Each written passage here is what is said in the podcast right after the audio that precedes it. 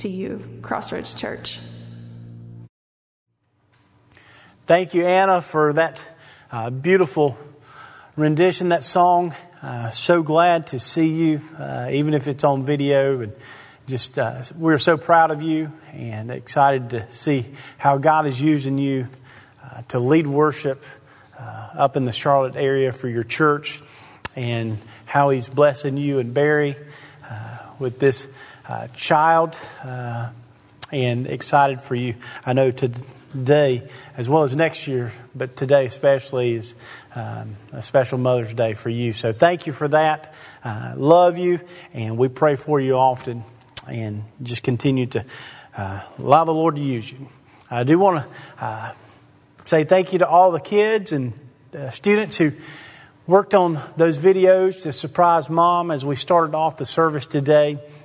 And to all the moms out there, I do want to say, uh, as Jack said, Happy Mother's Day. And uh, you are uh, much more appreciated than uh, we tell you. And we just want to let you know uh, that you are um, loved, you're thanked, and you are uh, cherished during this time. So today we're going to continue our series in 1 Peter and Pastor Jack started last week in 1 Peter chapter 1. And today we're going to pick up in chapter 2. And I want to ask you a question real quick.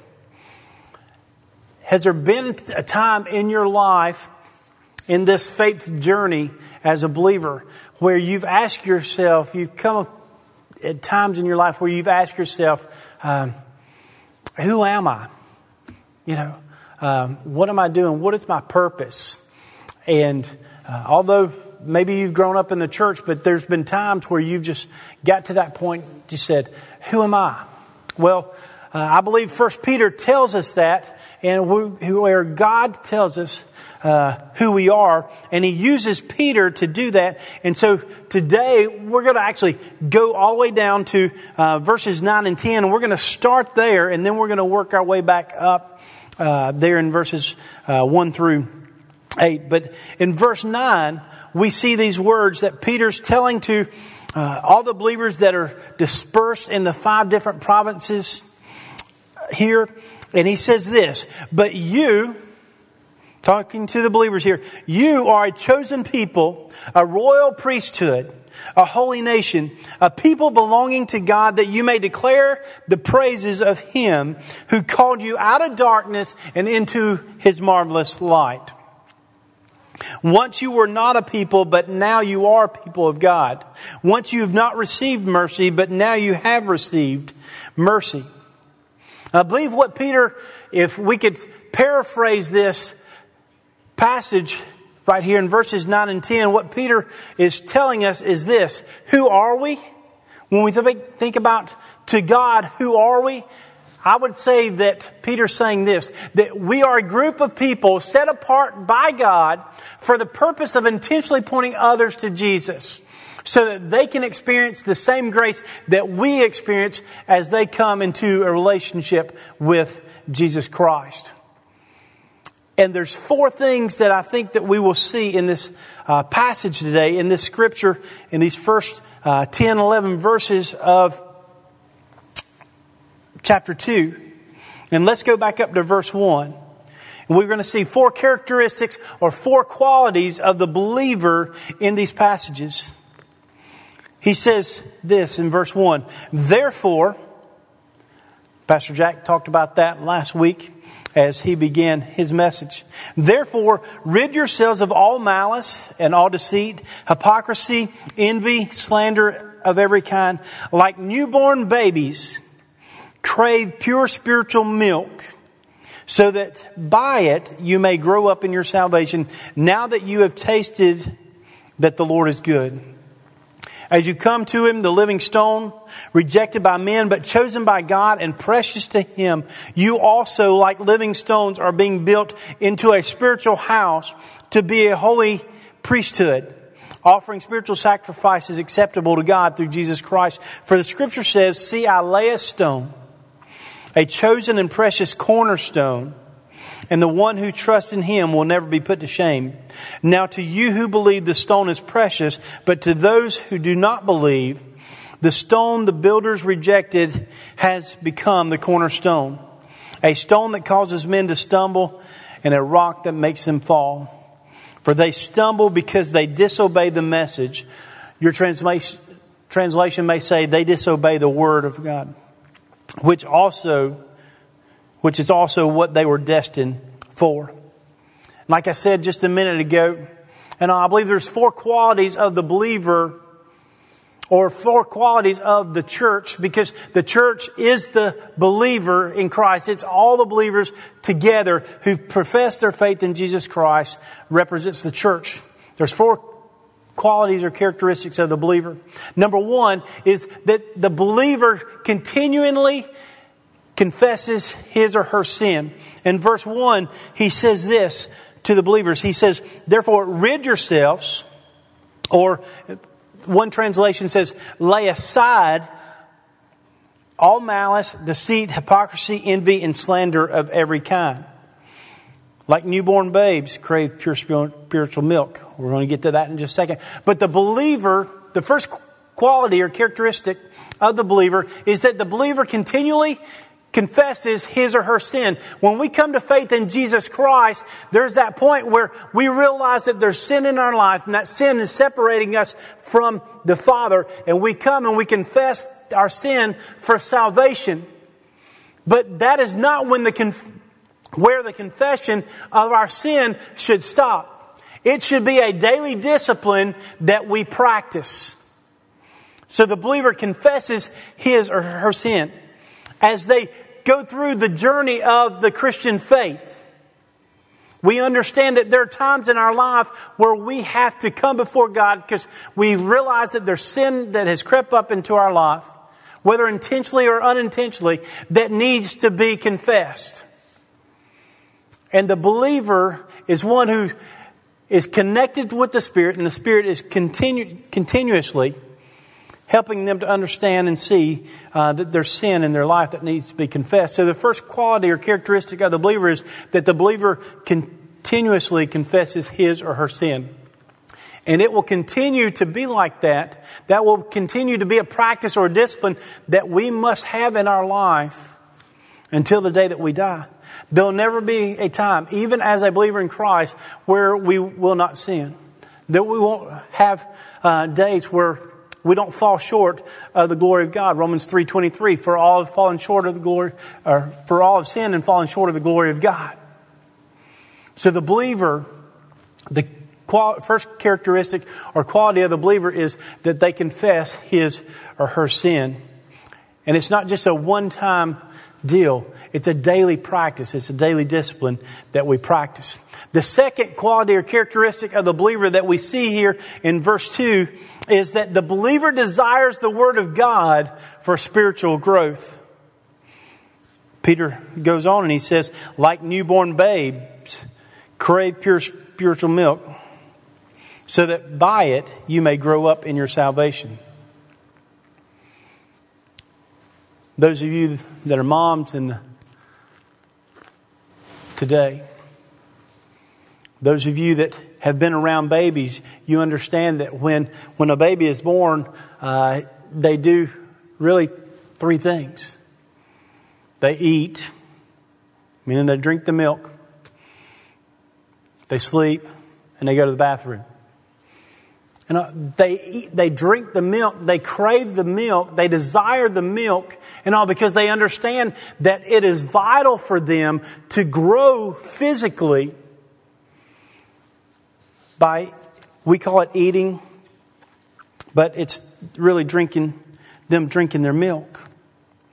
And as the days go on and the months go on, and they continue every when they're born. I remember when Olivia was, was born, when Claire was born, uh, those at every parent you'll understand this that every two to three hours that you got to get up, and there has to be some feeding that takes place, so that uh, they will stop crying and go back to sleep at three o'clock in the morning.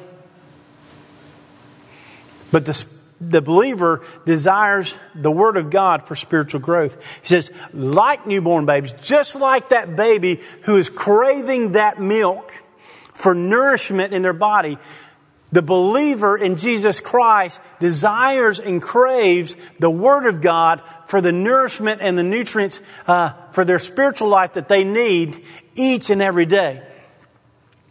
They desire it for the Word of God, just like as baby eats, and just as they um, that that baby drinks the milk and continues to get full and be filled uh, with that milk, the believer, as he continues to desire the Word of God, continues to be filled by the Spirit.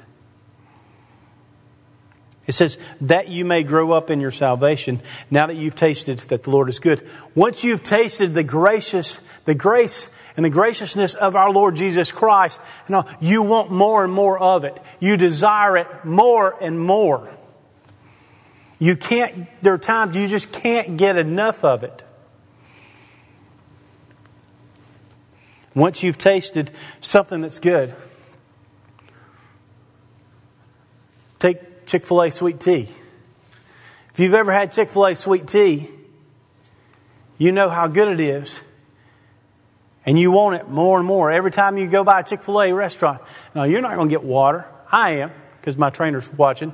Uh, but, but I desire what I want is sweet tea. But the believer desires the Word of God. Why? For spiritual growth. As we continue in the Word, as we desire to know more and more about God, and we do that through His Word, we're going to grow spiritually. But here's a point. This second quality or characteristic doesn't take place if number one, talking about the confession of sin, isn't a daily practice in our life. We can't grow spiritually by desiring the Word of God if confession isn't a daily discipline and practice in our life. Unconfessed sin is a thing that, can, that stunts our growth spiritually.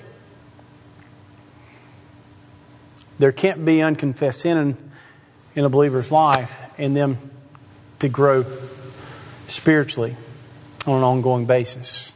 So the second thing is the believer desires the Word of God for spiritual growth. How are you doing in that area today? Moms, dads, teenagers, how are you doing in that area of your life? Some of you are sitting on your couches right now thinking, man, my spiritual growth is not where I want it to be. You know, it could be just as simple as there's unconfessed sin in your life that you haven't dealt with and giving it to God. The third thing that we see here in the passage is this that the believer never forgets what their life was like before Christ. Go back down to verse 9. But you are a chosen people, a royal priesthood, a holy nation a people belonging to God, that you may declare the praises of Him who called you out of darkness into His marvelous light. Once you were not a people, but now you are a people. Once you had not received mercy, but now you have received mercy. I believe the third quality of the believer is this, that the believer in Christ never forgets what life was like before Christ, once they've tasted salvation. Johnny Hunt used to put it this way. He said the greatest testimony, the greatest advertisement to the resurrection of Jesus Christ is a changed life. And I remember him sharing his testimony at a pastor's conference down at First Baptist Jacksonville, the very first time that I ever heard him preach. And he talked about how when the Spirit of God penetrated his heart and he gave his life to Christ and all, and he was changed, that he never forgot the moment when God saved him. I'll never forget in 1993 at Myrtle Beach Sea Mist Resort. we were on our youth retreat, and I'd grown up in the church. Some of you, uh, many of you know my testimony, but um, I'd grown up in the church. I'd uh, even um, gone through the emotions of been baptized already, but I went through the motions of living my life like a believer in Christ, but I never really gave my heart to Christ. And I'll never forget in 1993, I remember we were talking to Adrian on a Zoom call just uh, this past week. And we were kind of reliving this because Adrian Dupree uh, was our camp pastor uh, that week. And I remember riding on the school bus, because that's what we had uh, at churches back then. That was our mode of transportation, basically old school buses. I remember riding down to the beach that day on that Monday, and in my heart, as the Spirit of God had already started moving in my heart, I remember vividly thinking Thursday night, because you know, big decisions happen on Thursday night at youth camp. All right? So I remember saying Thursday night, I'm going to give my heart to Jesus Christ.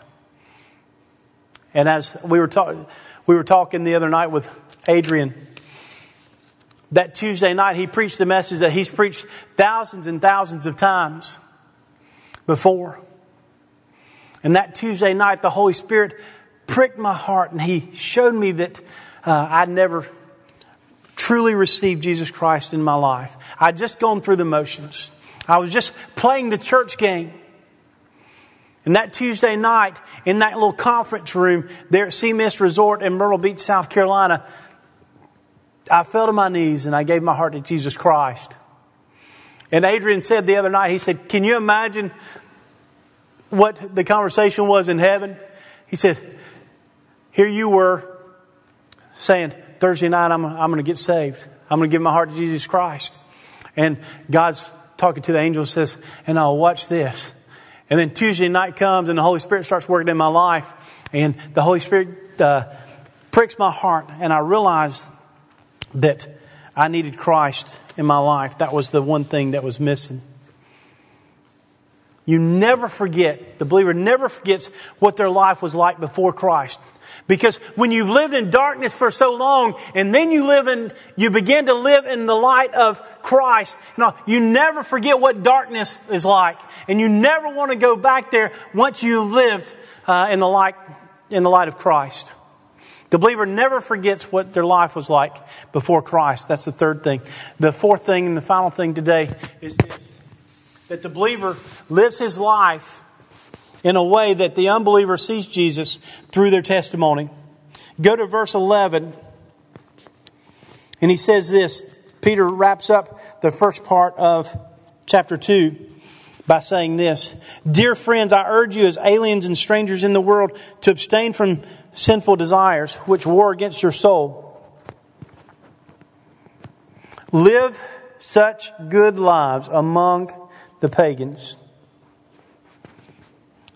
that though they accuse you of wrongdoing, that they may see your good deeds and glorify God on the day he visits us. The believer lives his or her life in such a way that the unbeliever sees Jesus through their testimony. How many times have you been at work? How many times, students, have you been at school? And you're trying to live for Christ. You're trying to live your life in obedience to, to the Word of God. Only to be mocked, only to be made fun of. Whether publicly or behind your back. But if you'll continue to live your life for Jesus, and you'll live your life as a testimony for Jesus, unbelievers will see Jesus through your testimony, whether they want to or not. You see, we're in a time where many people in this world that we live in have had to be isolated from people because they tested positive for COVID 19. They've been quarantined. Why? Because they've don't want the virus to spread. And there, I believe that some, many, so many times that the church has tried to isolate themselves from the world because they're afraid that the world may infect them with philosophies and things, uh, the views and beliefs of the world that are contrary and in contrast to the Word of God. But I believe the, the saying you've heard before that we are to live in the world and not of the world. Believers should not isolate themselves from the world, but engage it with the power of the Spirit and the power of the gospel. Warren Wiersbe puts it this way Separation is not isolation, it is contact without contamination. I'll read that again. Separation is not isolation, it is contact without contamination. I believe that because the Spirit of God lives within us, it is possible for us to engage the darkness with the light of Christ that lives inside of us and not be infected by the world if we choose to live and walk in the light. So, who are you? You are part of a group of people set apart by God for the sole purpose of intentionally pointing others to Jesus. Or Peter would say, You, believer in Jesus Christ, you're a chosen people. You're part of a royal priesthood, a holy nation belonging to God. And then he tells us why as he finishes the last part of verse 9. So that you may declare, or so that you may proclaim, your translation may say, the praises of him who called you out of darkness into his marvelous light. So I ask you today, Crossroads, and those that are watching online, are you living in the light? Does the light live in you? No longer do you have to say, as a believer in Christ, Who am I? Because the Word of God says that you're a child of God. You are bought with a price. You've been redeemed by the blood of the Lamb. And you don't have to be ashamed. And you live your life for Christ. And others will see Jesus through you. Maybe you're watching today and you've never made that decision to trust Jesus. But the Holy Spirit is working in your heart just as He did those people in the book of Acts when Peter preached the first sermon of the New Testament. And you realize that there's something missing in your life. You want to trust Jesus with your life today. It's as simple as just admitting that and confessing your sin before a holy God and believing that Jesus is who he said he is and committing your life to him today. Do you want to do that? Maybe there's a there's a son or a daughter out there. Maybe there's a husband or wife out there today that wants to give their life to Jesus Christ. Can I tell you this? On Mother's Day 2020, there are many prayers by many moms that have been praying for the decision that you're ready to make today. If you're ready to make that decision, if you'll just click on the Zoom link in the comments section, we'll have someone there who's ready to talk to you, ready to uh, share with you, ready to rejoice with you your newfound faith in Jesus Christ.